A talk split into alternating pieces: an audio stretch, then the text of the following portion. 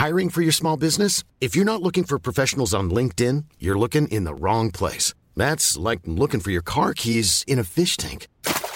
LinkedIn helps you hire professionals you can't find anywhere else, even those who aren't actively searching for a new job but might be open to the perfect role. In a given month, over 70% of LinkedIn users don't even visit other leading job sites. So start looking in the right place. With LinkedIn, you can hire professionals like a professional. Post your free job on linkedin.com slash people today. Good morning. This is Brooke Howard with the Daily Beast. It's Wednesday, June 10th, and these are the top six stories the Cheat Sheet team is watching right now. Top officials on President Trump's coronavirus task force told governors on Monday that they were worried about a spike in infections due to the mass protests against racial injustice taking place across the country. Speaking on a conference call, a recording of which the Daily Beast obtained, Dr. Deborah Birx, who is Trump's coronavirus response coordinator, relayed fears that the yelling by protesters could potentially negate the health benefits of wearing a mask, and that the destruction of testing sites during demonstrations would set back efforts to contain the virus's spread. Birx said that 70 of those sites had been destroyed, which had already resulted in a dip in testing rates.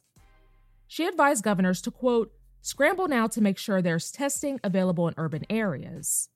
The fears of Birx that real world events could exacerbate the COVID 19 outbreak underscore the deep concerns that health officials still harbor about a possible second wave of the pandemic, even as a growing portion of the country, including the president himself, seems inclined to move on. Vice President Mike Pence, who hosted the call, bluntly conceded that protest related infection spikes were, quote, an issue our team is following and there is a concern. Doomsday author Chad Daybell will appear in court Wednesday to face a charge of destroying or hiding evidence after authorities investigating the disappearance of his stepchildren found human remains at his Idaho home. The gruesome discovery is the latest development in a bizarre missing persons case that has taken shocking turn after turn over the last six months. Authorities said the search warrants executed on Tuesday morning are related to the disappearance of the children of Daybell's second wife, Lori Vallow, who was in jail on child desertion and other charges. The warrants are sealed, so it's not clear what evidence police had developed that caused them to bring excavating machines and a K 9 unit to Daybell's property. Aerial photos show authorities dug up a patch of land and erected a tent, suggesting they had information about where the remains might be found.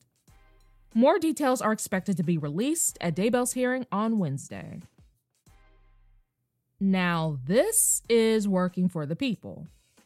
A crowd of Black Lives Matters protesters flooded into Seattle City Hall late Tuesday after being led in by City Council member Kshama Sawant. Videos from the scene show dozens, if not hundreds, of demonstrators occupying the building after reportedly being allowed in by Sawant. The council member has sided with protesters during the unrest in the city and has heavily criticized the police response. Many of the demonstrators chanted calls for Mayor Jenny Durkan's resignation and held signs reading, quote, Durkan must go. A lawsuit filed against city authorities in federal court earlier Tuesday singles Durkan out for authorizing aggressive police actions during recent protests, including the use of tear gas and other chemical irritants. Let me get this straight. Donald Trump Jr.'s hunting trip to Mongolia last year reportedly cost taxpayers at least $75,000, far more than the government initially disclosed. In August of 2019, the president's son flew to the nation in Central Asia to hunt endangered Argali sheep, which are the largest in the world. The massive bill included Secret Service protection, travel, and agents' accommodations with the ritzy Marmara International Camping Service. The Secret Service originally said the trip cost roughly $17,000, but that did not encompass the whole trip, as it did not include Don Jr.'s stop in the Mongolian capital to meet with the Mongolian president. Finally, officials are listening to cries of alleged voter suppression. Long waits and problems with voting machines during Georgia's primary elections Tuesday have prompted local authorities to open an investigation into what happened. Before votes were even counted, Secretary of State Brad Raffensperger confirmed that he would launch a probe aimed at preventing the same problems from arising in November's presidential election. In at least one county, officials reportedly ran out of paper ballots after all of their voting machines failed. The state had twice postponed the elections due to the spread of the coronavirus, and social distancing measures at polling places decreased capacity statewide. Voters in Atlanta told NPR that they waited three hours to vote, while others told reporters they stood outside their polling places for five. It's the end of an era, albeit a lengthy, unnecessary, typically discriminatory era. The Paramount Network has canceled production of its popular series Cops as protests against police brutality continue around the world. The decision follows the announcement by the network's parent company, Viacom CBS, that it would not air the show's episodes on any of its channels.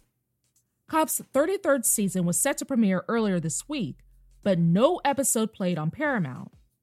Meanwhile, cable channel A&E pulled last week's episodes of Live PD, which plays arrests and police work in real time and rakes in the most views of any show for the network.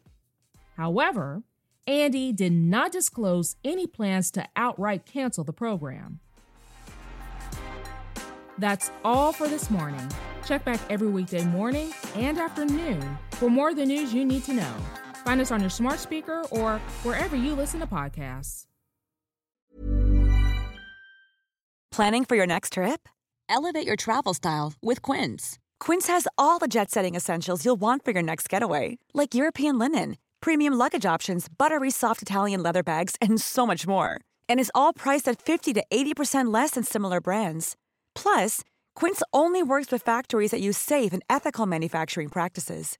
Pack your bags with high-quality essentials you'll be wearing for vacations to come with Quince. Go to quince.com/pack for free shipping and 365-day returns.